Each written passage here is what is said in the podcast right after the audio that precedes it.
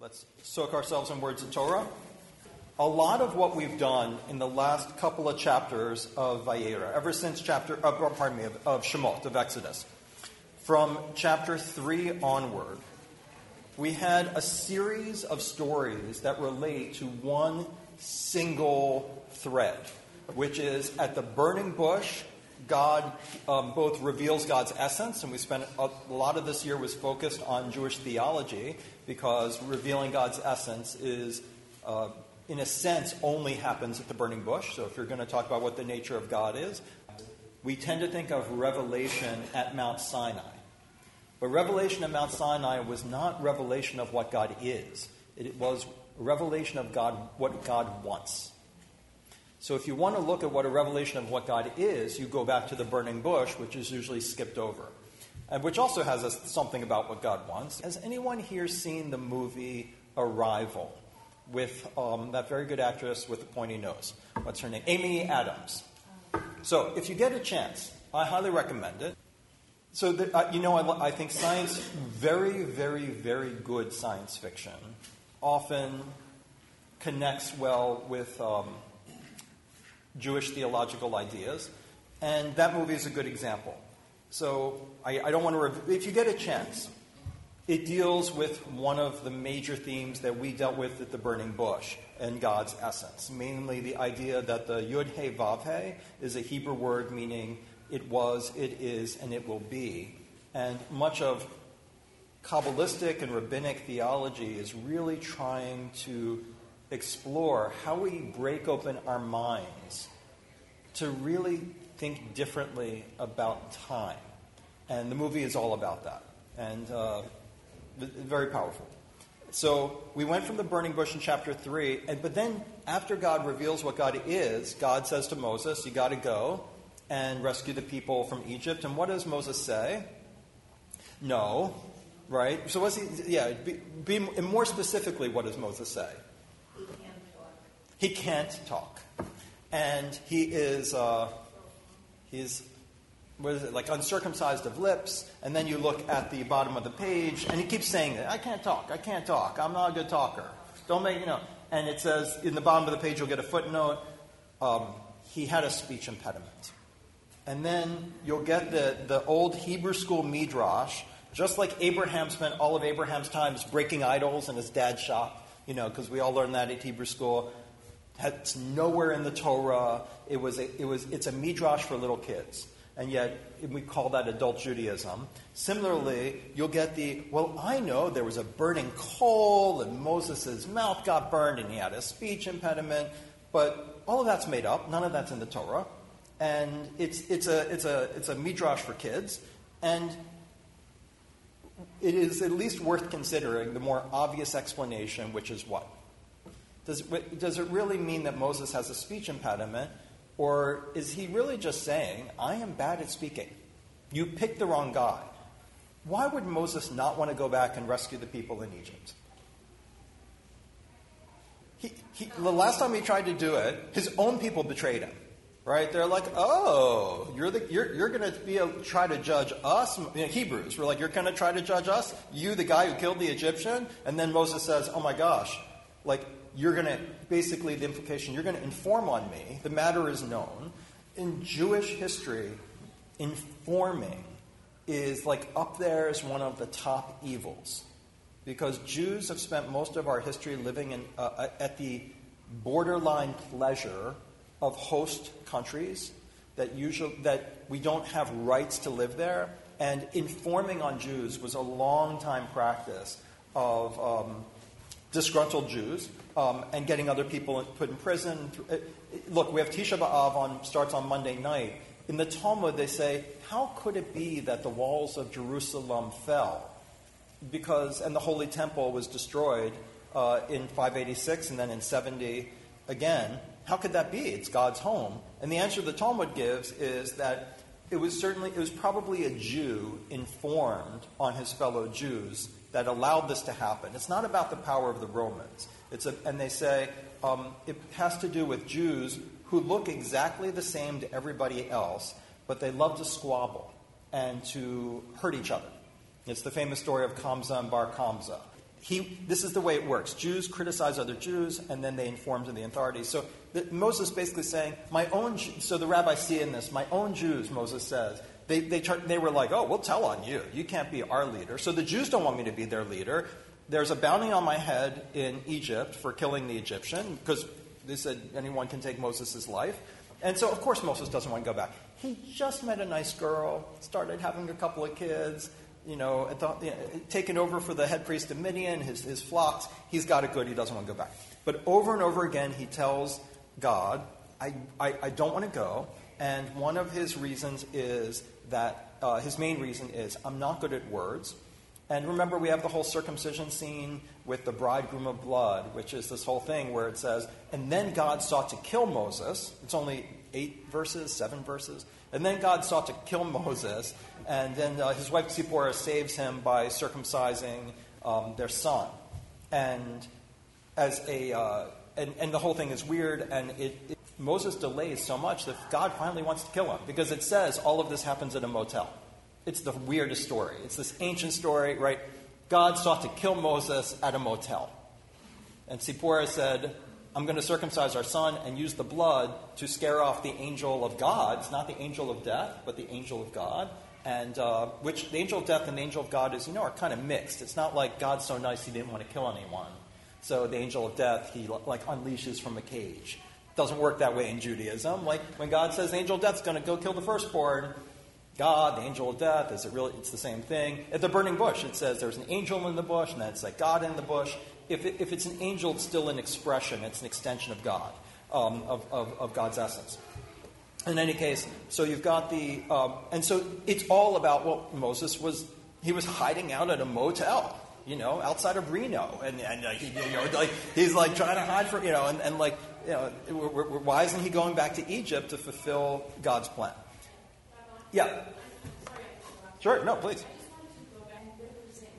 I think that's exactly it, and I'm glad you brought us back to it, which is that, you know, we, we move away from what the Torah is saying when we hide in a, in a story. And if we want to make it a story about disability, that's very nice, but it's missing what's really going on to me, which was what you said, which is the biggest obstacle to leadership is often the, the public speaking and I like to speak, and you know I like to talk. It's one of the reasons I became a rabbi.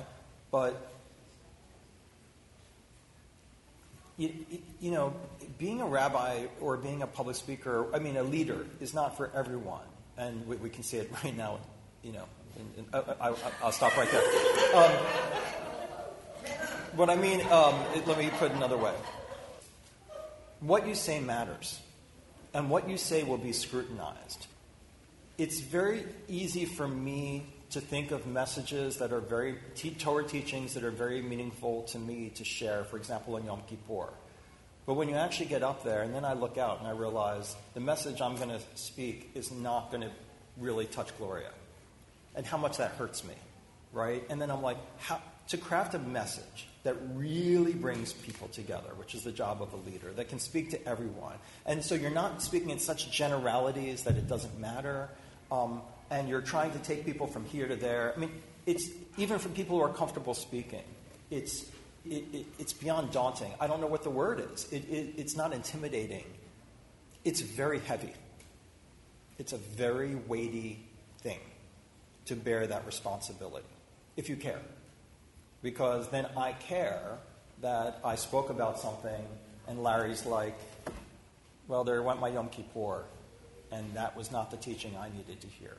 You know, and it really comes to what it means, which is a leader represents everybody, and not just them that elected them, and stuff like that. Um, to feel that, um, and so if you go to that, and I'm going to go right, right sorry, but I'll, just to get you where I want to go is, I just want to let you know that think about where Moses was is here, and he, and then you know to get this idea, Aaron will join you, right? Although Aaron doesn't do much of the speaking.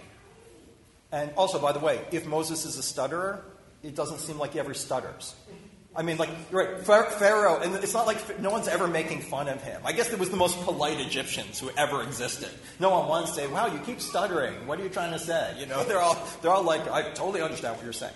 Uh, so yesterday we started the fifth book of the Torah, which will take us all the way through to Rosh Hashanah. What is the name of the fifth book of the Torah in Hebrew? Deuteronomy in English, which is a copy of the word like Mishnah, Torah from the Greek, but it's, forget the, the, the Greek word Deuteronomy. Devarim. What does Devarim mean? Words. It means words. It's a really long book, and what does the entire book consist of? All of it is a lecture. It's a series of lectures that Moses gives the people right in Jordan, right on the border of entering the Holy Land before he dies and they enter. So the book of Deuteronomy is different from the rest of the books. The rest of the books has narrative and laws, movement. All of that's done. They're right at the border, and Moses says, Everyone gather round. Most of you were never in Egypt, right? Your parent, in 40 years, that generation died. And many of you have been here along the way and have experienced a lot of this, but there's a lot you need to know. And he basically says, and we did it yesterday, he says, I will tell you everything you need to know. And it's a series just of, he says, and he says, I'm going to deliver to you this Torah. And it's all words. So the whole book is a series of words. So think about where we are now in our reading as we start on chapter 7. He's saying, I'm not a man of words. Uh, just like Dina said, I can't be this leader. I can't speak it. And then where he is at the end, where he's like, I can tell you everything you need to know. And one of the things that we see, so you're like, okay, tell me more, Rabbi, how that's supposed to speak to me. One of the things that, you know, I talked about yesterday at services, of forgive me if you heard it, there's some changes in Deuteronomy that we don't, uh, of the stories. Because we have the rest of the Torah. We can read what happened. And then we were like, when Moses gives his speeches, he changes things. So give me an example of the things that he changes. And I gave two examples at services that jump right out in the very beginning. The first is that he says, I got to tell you guys, when we were at Mount Sinai, you really irritated me. He uses three words. You drove me crazy, you were bickering, I couldn't stand it. And I decided that to handle all of this bickering, I would appoint people to listen to your complaints and to judge your disputes. He created a judicial system for a civil judicial system to settle disputes between people.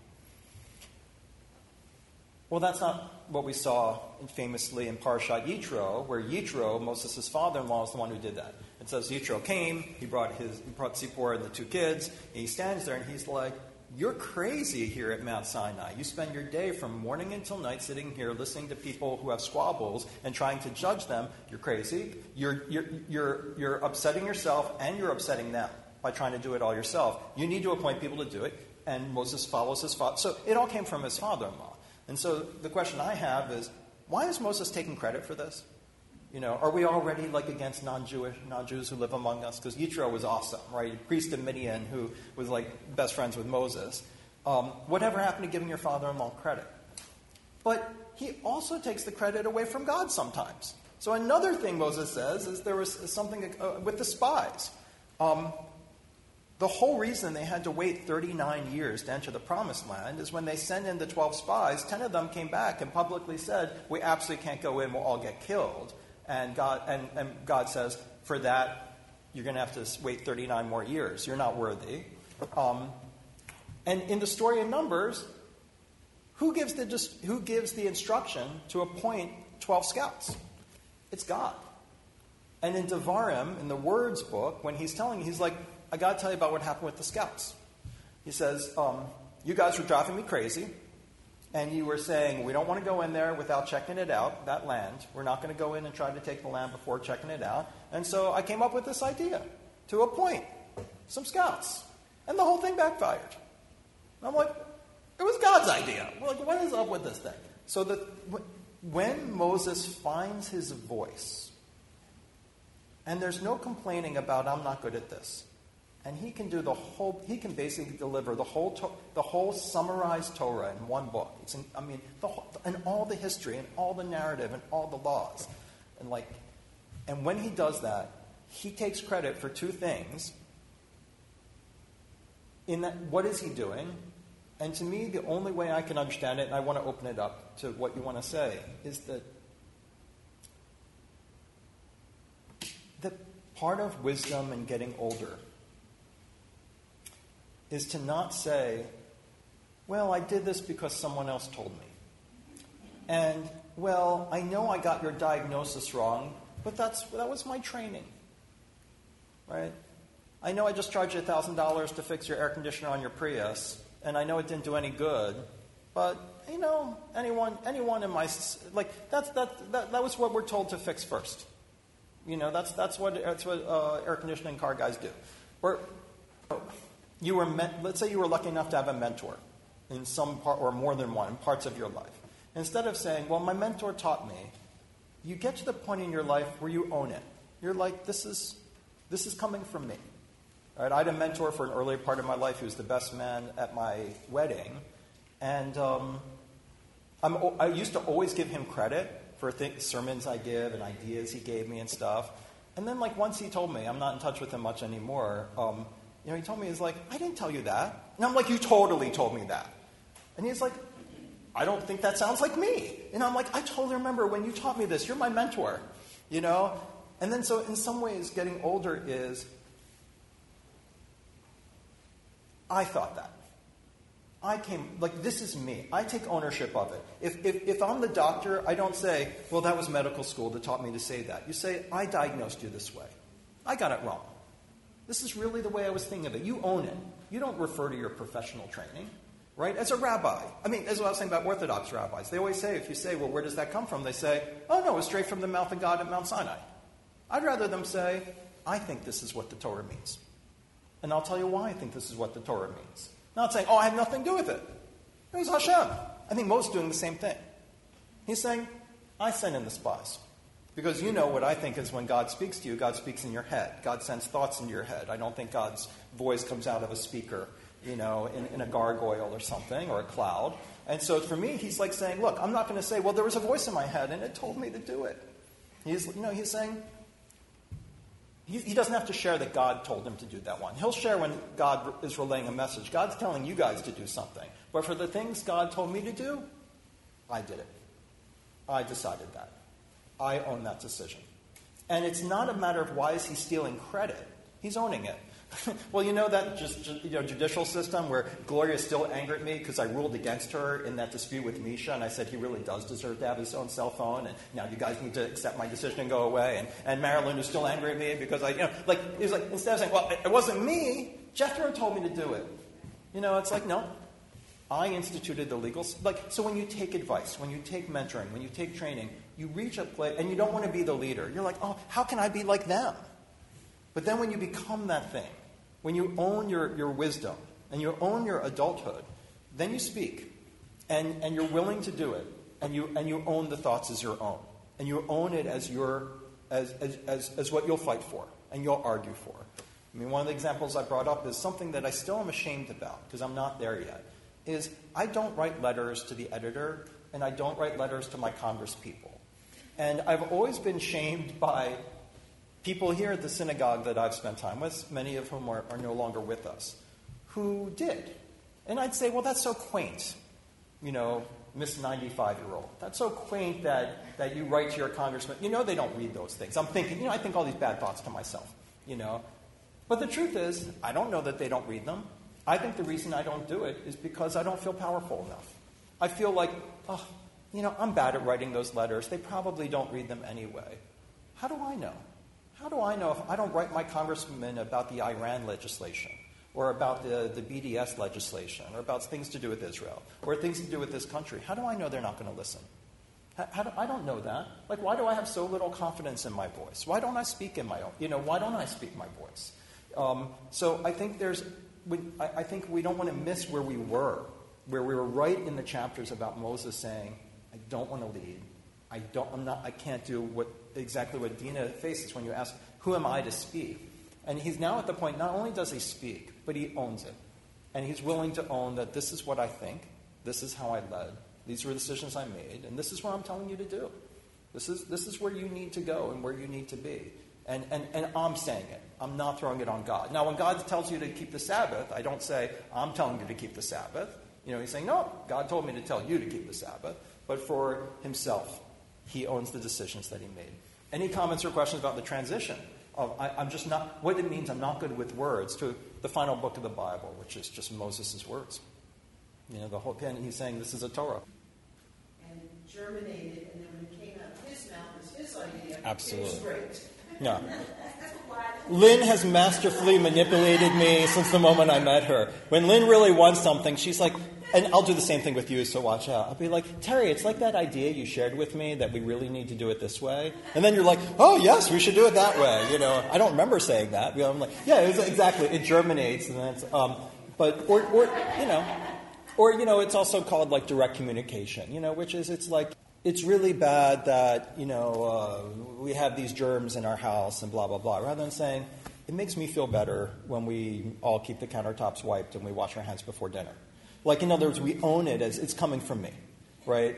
I, I, don't, I'm not trying to make cheap comments about modern society. I save that for high holy days. Um, but I can't resist because I mean, I'll, and I'll own them. But one thing is, it seems to me that conversation right now, in terms of the the feeling that you can, what you can say and what you can't say. There seem to be more rules about this. And I, I really was struck, I'm still absorbing it, when I did a Shavuot teaching, and the, the subject I didn't come up with for the community tikkun was um, the, six, the Six Day War and its aftermath. And at one point, we were reading a text from uh, Midrash Tanchuma, and I mentioned something about the territories. I didn't say they were occupied or anything like that. You know, I stayed away from any incendiary language on the left or the right. And someone said, and the room was packed, some of you may have been there, and someone said, Oh, you can't mention the territories. And I was like, I, I was just, I'm still absorbing it. I didn't understand it. I was like, what, what do you mean? Do you want me to use a different word? Do you want me to say Judea, Samaria? Like, I don't want to get into politics. I just want to, I was assigned the topic. I want to get on with it. They're like, we don't know. And she said, no, no, no. We know nothing of what happens in the territories. And I'm like, I, I don't know what that means. We know nothing. I mean, I don't really know what's, of what's going on in North Korea. But the territories are not like, they don't have a, like a press lockdown. I mean, like, we kind of know on the left and on the right. Like, it's not top secret. She's like, no, there's nothing known about what goes on in the territories. You may not mention them. You know, and everyone's got, I was like, wow, I mean, talk about the fact that like we're not even allowed to talk about things anymore. It, it, it, it, it um, you know, that's a place where I feel like because it doesn't give a place where for people to own what they think. I mean, you're allowed to own what you think, but to say no, you're not even allowed to have words anymore. It's a, it was a very powerful moment for me. Yeah. With that, I mean, I was like, okay, I'll try not to talk about them, but like the Six Day War is when we got the territories, so it was kind of like life's. The whole topic was life since getting the territories. So I was kind of like, we don't know. Like, yeah, I don't even know where they are. I mean, who's ever heard of them? I mean, you know, they've gone into a black hole, and uh, so let's talk about let's talk about Kaddish. You know, mean, to me, one of the most important moments of the entire 20th century was when Harry Truman. You can still watch the video. You can probably find it on YouTube in five seconds. Whether he, he did a televised broadcast and he just, it was really short. It was right before the vote to establish state of Israel. And he got on TV, and it's incredibly short and incredibly powerful. And he said, I've conferred with my cabinet about the upcoming United Nations vote about to establish the two states solution. And he said, my entire cabinet said, um, don't do it, vote against it, or abstain, because they said that the, now that World War II is over, America, oh, bless you, America has no appetite to get involved in foreign disputes because the, the, British had just pulled out of the, Palestine, uh, the British Palestine. And um, of the American people want me to uh, vote against it because, again, there's no appetite to helping these Jews out in, you know, getting the Arabs angry and getting us involved in foreign conflicts. Um, and then he said, um, I just have to say that I was there when the camps were liberated and I saw this, I saw the Jews. And he said, I have nightmares about it every night. He said this on public TV. And he said, I, I have nightmares about it every night. They need a place to go. And I am hereby directing the ambassador of the United Nations to vote in favor of the establishment of the State of Israel. And no one could believe it happened because all the papers were like, it'll never happen. We don't want it to happen. And that was a guy who's being a Moses. You know, he's just saying this is. And John McCain was trying to do something like that this week, but it's a compl- uh, maybe a more, much more complicated issue. But it's people trying to find their. He's at the end of his life. I mean, he, when Devarim, when he finishes his speech, he dies. So it's like this is. I'm owning what I have to say and do in this world.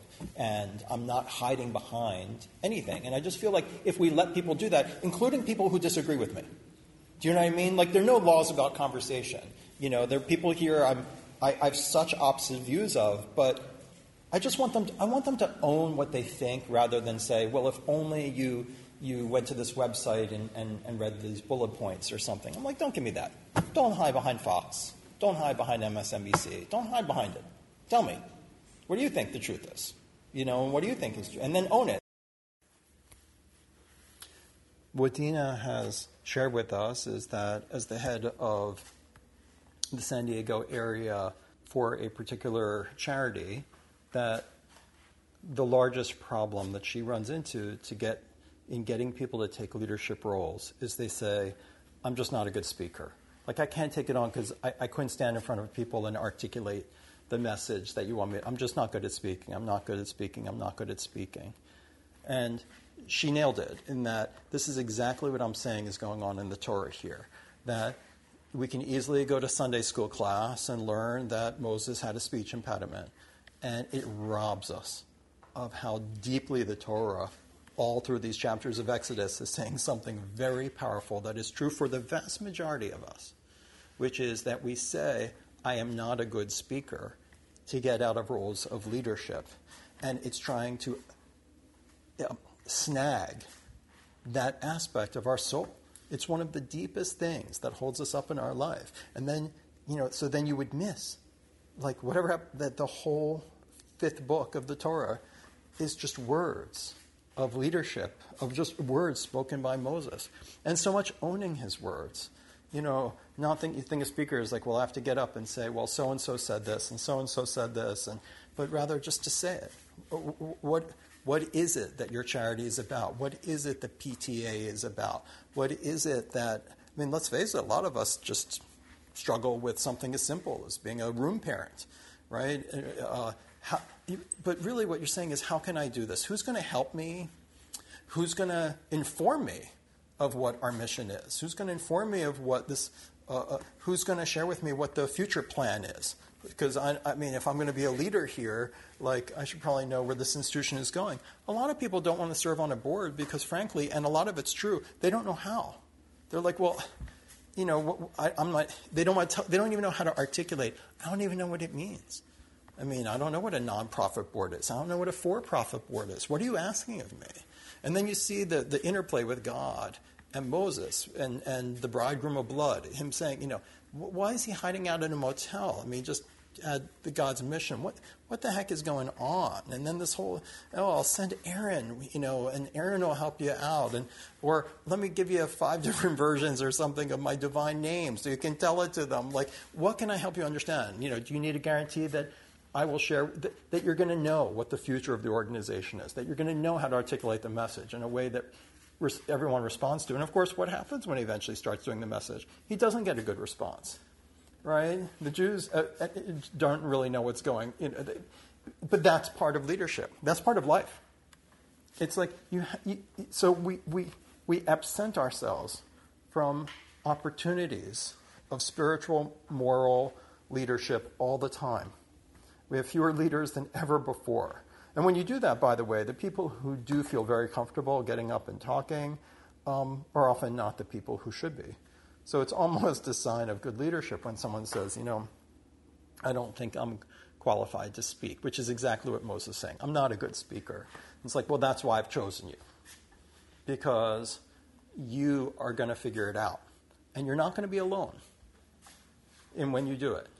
But that's the journey. And that's what is going on with, uh, that's what Dina is sharing with us about our organization. To try to tell people, like, how do I work through that process with you is what God's working through with Moses. Say, I will be with you. And you will learn what the mission is. Like, it's not about other people can say it better or know it better. You're going to be able to stand up there at some point and, and you know, as I've done with leaders, um, where they say, oh, I have no idea what I'm going to do for my Kol Nidre address. And I can say, I can help you with that.